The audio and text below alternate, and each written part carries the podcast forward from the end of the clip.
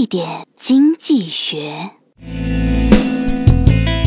一个小朋友从口袋里掏出一元钱，向售货员说：“阿姨，我要买一支毛笔，羊好的。”售货员听后说：“羊好，一块五一支。”小朋友疑惑地问：“上个礼拜不还是一块钱一支的吗？”